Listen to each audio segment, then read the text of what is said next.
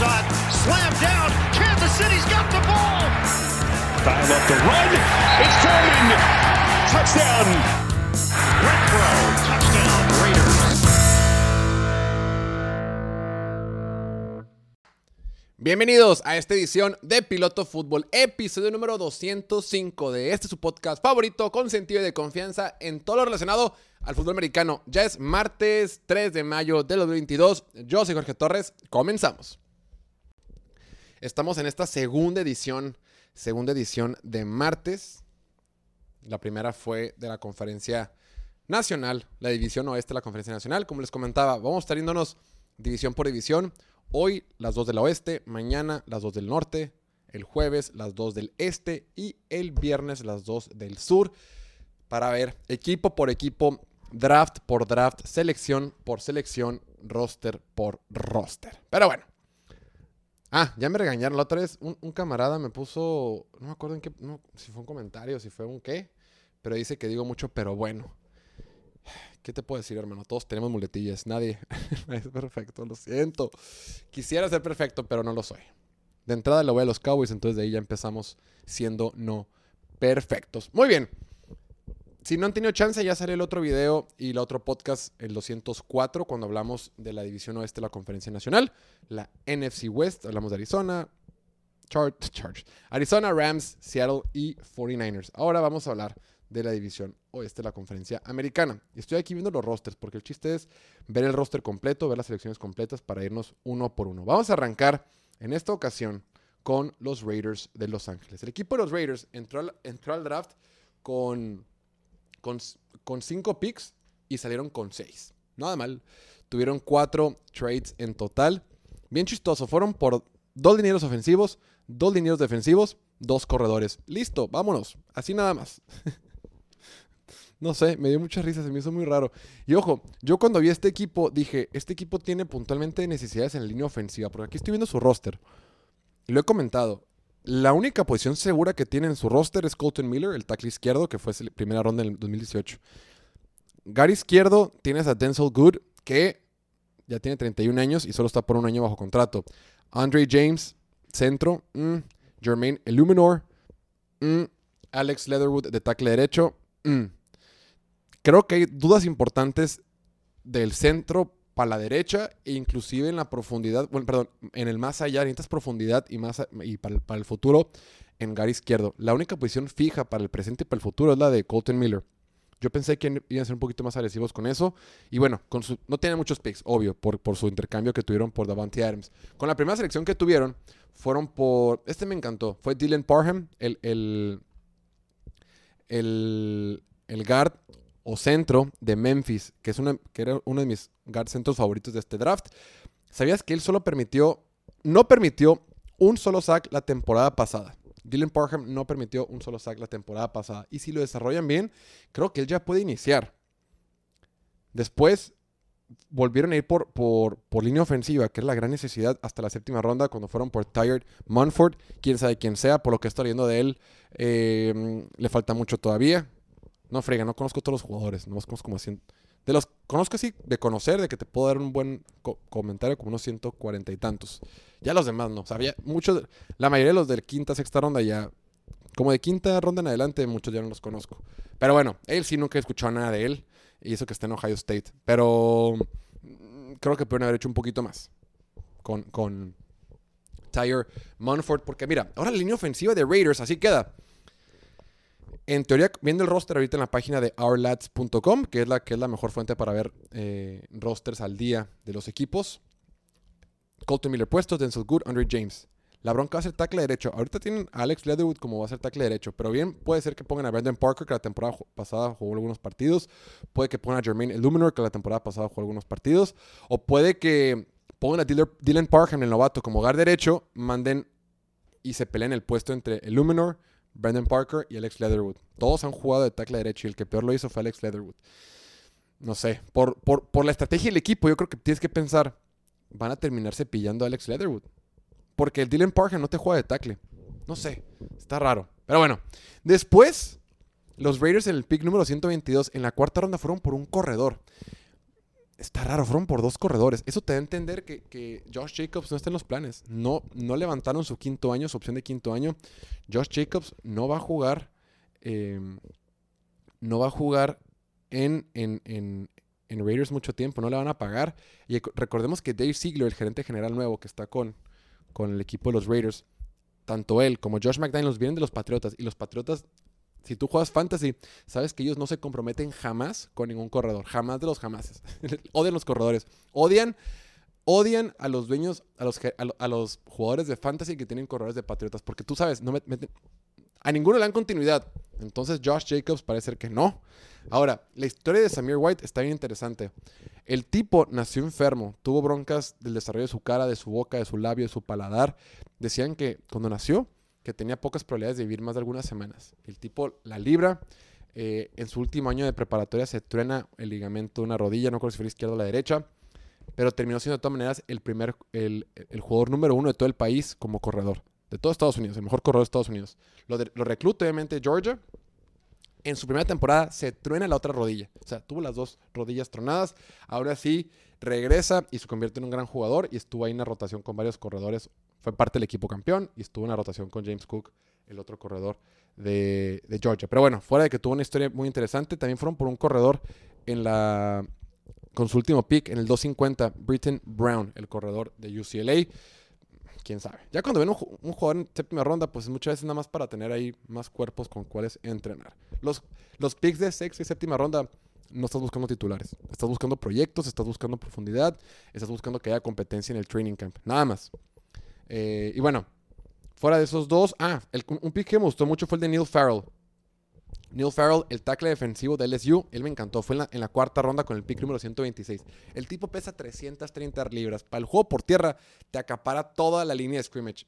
Gran, gran selección. Valió, valió la pena. Em, y tan tan. Tan tan. En la quinta ronda fueron por eh, Matthew Butler, el tackle defensivo de Tennessee. Y listo. Y los demás ya los comentamos. Este roster, como lo ves con, el de Raiders, así va a estar, porque ahorita no tiene mucha flexibilidad en su tope salarial. De aquí a junio, no creo que van a buscar, van a buscar, eh, no creo que vayan a buscar otro jugador, porque no tienen para pagarle hasta junio que empiecen a vencerse algunos contratos, o algunas, oye, haya más flexibilidad en los contratos. Llama la atención que pasó el draft y la duda de tackle derecho sigue estando ahí. O sea, las dudas que teníamos entrando al draft para tackle derecho ahí siguen. ¿Quién sabe? Repito, creo que la, el, hueco o el, gran, la gran carencia que tiene este equipo, que es la de tackle derecho. Y la de safety.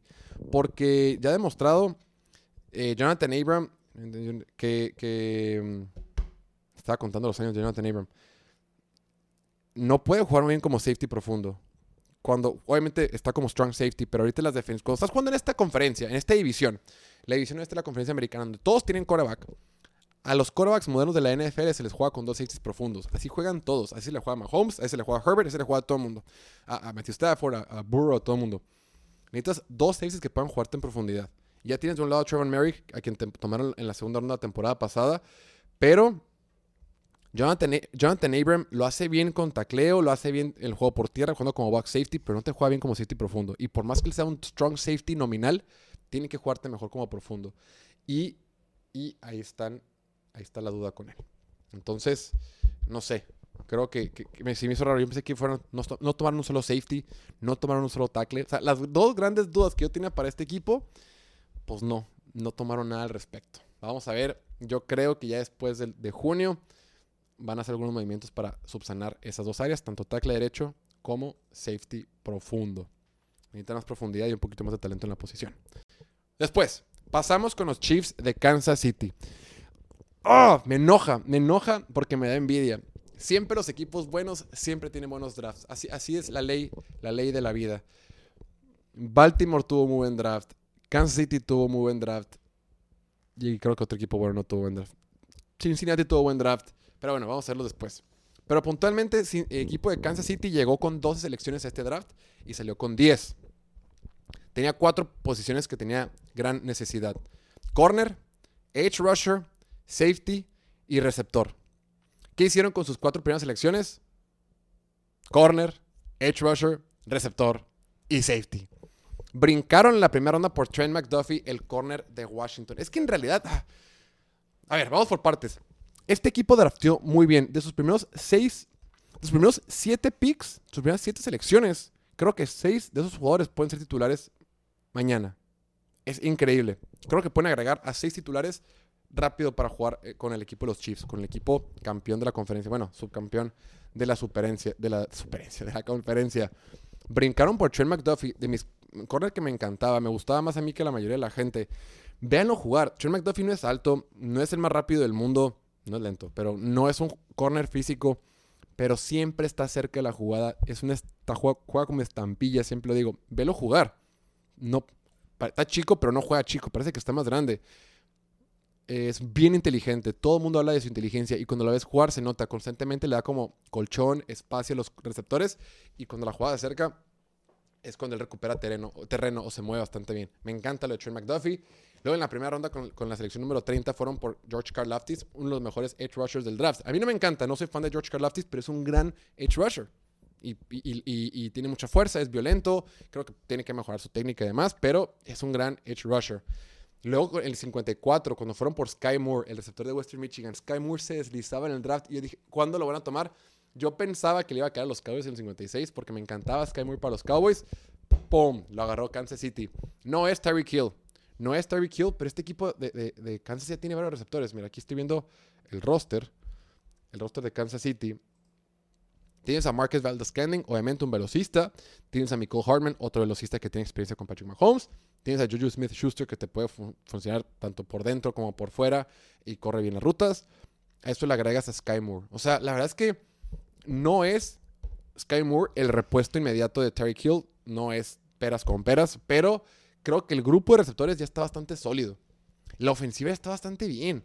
Ve la ofensiva que... O sea, la ofensiva que tienen... eh, Orlando Brown de, de tackle izquierdo. Joe Tooney, tackle derecho. Creo que no hay mejor combinación de tackle izquierdo y guard derecho, izquierdo en toda la NFL.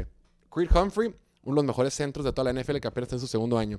Trey Smith, otro joven, eh, joven jugador que seleccionó la temporada pasada en la sexta ronda del draft. Sexta ronda, lo trajeron de Tennessee. Wow, o sea, de los de colegial.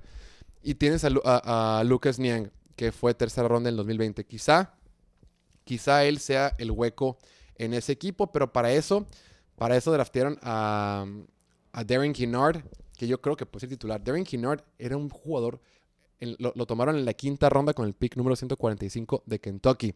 El tipo es súper violento, esos tipos súper agresivos, súper físicos, que yo creo que se deslizó un montón. Se deslizó un montón. Yo creo que lo pueden haber tomado fácilmente en la tercera ronda. Y ahí estuvo. Y él te puede jugar tanto de guard como de tackle. La bronca es que no es tan consistente. Si hay que ser honestos, a veces no es el más consistente de todo el mundo, pero es un gran tackle, guard o tackle que pueden tomar. Pero bueno, recapitulando, repito, los primeros, de los primeros, de los siete picks, los primeros seis pueden ser, perdón, de los primeros siete picks, seis pueden ser titulares. Trent McDuffie va a ser titular. George Karlaftis va a ser titular. Les faltaba otro edge rusher. Sky Moore va a ser titular. No todas las jugadas, pero va a ser titular. Receptor Brian Cook, el safety de Cincinnati, que también se deslizó bastante. Bueno, en la segunda ronda con el pick número 62. Bastante bien. Leo Chenal, el linebacker de Wisconsin. Leo Chenal fue uno de los dos linebackers en todo Estados Unidos que tuvo más de 115 ta- eh, tacleadas la temporada pasada y más de 18 tacleadas para pérdida. Hace todas las tacleadas. Es una máquina de tacleadas. Ya tienes a Nick Bolton, que es una máquina de tacleadas, que entra a su segundo año. Agregas a Leo Chenal y ya tienes Nadie le va a correr a Kansas City. El año pasado todos se burlaban de Kansas City porque corrió un montón en la primera mitad de la temporada. Ahora sí, nadie les va a correr. Luego en la cuarta ronda fueron por Josh Williams, el corner de, de Fayetteville. Ah, Fayetteville State, que él no lo conocía, pero pues cuarta ronda. Y luego Darren Kinnard, que es un que es un super guard que también puede jugar como tackle. O sea, súper bien. La verdad es que Kansas City dijeron, tenemos necesidades, vámonos con buen capital, con buenos jugadores que ya están listos para jugar. Necesitamos pagar por un corner porque después estaban los tres mejores corners y luego un bajón cuando venían los, los demás corners. Vamos por el tercero. Y pagaron por él. Tenían 12 selecciones, hicieron 10 a final de cuentas. Bien por Kansas City. Creo que todavía pueden agregar otro edge rusher para la rotación. A lo mejor vuelven a firmar a Melvin Ingram por un año, pero en general Kansas lo hizo muy bien y está listo. Está listo para volver a competir en la conferencia americana y en la división y demás. Creo que pueden agregar chances. de los receptores nadie te emociona, nadie dices, wow, pero tiene un buen grupo de receptores. Si ves el grupo como tal, tiene un buen grupo de receptores. No tiene un receptor alfa, no tiene un super receptor, pero tienen cuatro muy buenos receptores. Bien, bien por los Kansas City Chiefs. Ahora, pasamos al equipo de los Broncos de Denver, uno de los equipos que más ha dado de qué hablar estos últimos meses por razones obvias. Las necesidades que yo veía para este equipo antes del draft, Tyrant, le hacía falta otro, otro Tyrant desde la salida de Nova Fant, les faltaba el, el bendito tackle derecho, otro equipo que necesita tackle derecho, corner, y creo que necesitaban otro corredor, pero para algo, de profundidad en la posición y, otro, y línea defensiva para tener, eh, para tener profundidad también en la línea defensiva. Terminaron haciendo nueve picks y tuvieron una tercera ronda adicional. Este equipo no tenía primera ronda, obviamente, por el trade que tuvieron con, con, Seattle por, por Russell Wilson. Y en su primera selección me gustó porque Edge Rusher no era una urgencia, pero sí, sí lo necesitaban porque Tienes a Randy Gregory y a Bradley Chubb, pero necesitas, repito, en Edge Rusher necesitas rotación y necesitas profundidad. No basta con que tengas dos. Necesitas dos, necesitas tres o cuatro. De tres a cuatro para poder estar en la rotación y constantemente estarle metiendo presión al quarterback. De nada te sirve meterle presión al quarterback solamente en ciertas ocasiones. Quieres meterle presión todo el partido. Y fueron por Nick Bonito en, en, en la segunda ronda con el pick número 64. Y está súper bien porque no tiene que llegar a ser estrella. No tiene que llegar a ser un superestrella cuando está atrás de dos edge rushers consolidados en la NFL. Entonces me llamó la atención. Es un gran pass rusher como tal que tienen que mejorar contra el juego por tierra, pero buena selección la que tomaron ahí. Después, en la, en la tercera ronda, con el pick número 80, necesitaban otro Tyrant. Un Tyrant, no tenían Tyrant, y fueron por Greg Dulcich, el Tyrant, el de UCLA. Para muchos expertos, para mí no, pero bueno, yo no soy tan experto, yo nomás comento y veo algunas cosas. Para mí no, pero para algunos expertos, repito, yo soy nada más, yo nomás platico aquí de la NFL. Greg Dulcich, mucha gente decía que Greg Dulcich era el mejor tight end de esta generación por encima de Trey McBride, que se fue, el de Colorado State, que se fue con, con Arizona. Entonces, ellos lo tomaron aquí en la tercera ronda súper bien. Eh, fueron por, por Damari Mathis, el corner de Pittsburgh, en la cuarta ronda con el 115, que es un, es un jugador que tiene eh, estatura promedio, pero es súper rápido y tiene súper explosivo. Está para ser titular también. No fueron por tackle derecho. Yo pensé que iban a ir por tackle derecho, que le hacía falta, pero se quedan ahí con Tom Compton y Billy Turner, que ambos son veteranos de más de 30 años y ambos tienen un contrato de un año. O sea, tienen con qué jugar la temporada, pero a futuro no, no lo han hecho. Este equipo no draftea tackles desde hace desde el 2017, creo. O sea, creo que fue por Garrett Bowles, no trata, no va por tackles. Ahora la gran duda que tiene este equipo, más allá de la línea ofensiva, que es así tienen con qué jugar con la línea ofensiva, pero yo buscaba algo más de, un poquito más de talento para el futuro. También está Calvin Anderson, pero también está en un año. Las dudas siguen estando en linebacker interno. ¿Quién va a jugar junto con Josie Jewell? Está Alex Singleton, que viene de Filadelfia.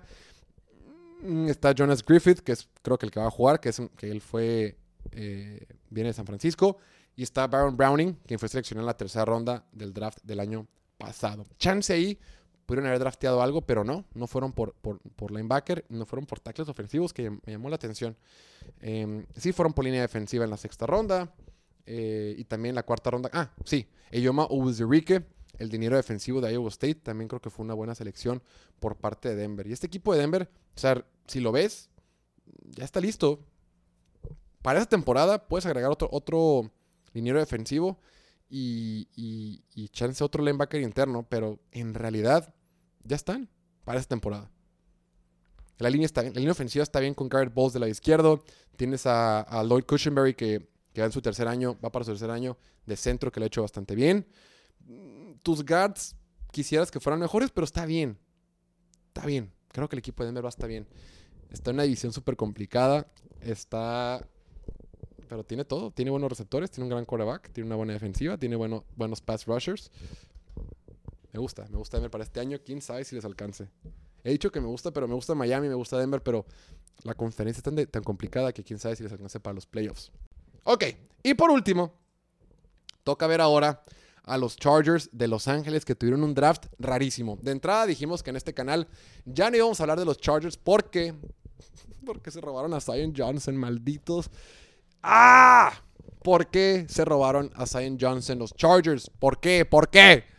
Zion Johnson era mi jugador favorito del draft. Y lo quería con los Cowboys. Y de repente cuando vi que se estaba deslizando y cuando le toca a los Chargers, que estaba ahí Trevor Penning, dije, van a ir por Trevor Penning. Ahí está. Van por Penning. Nel.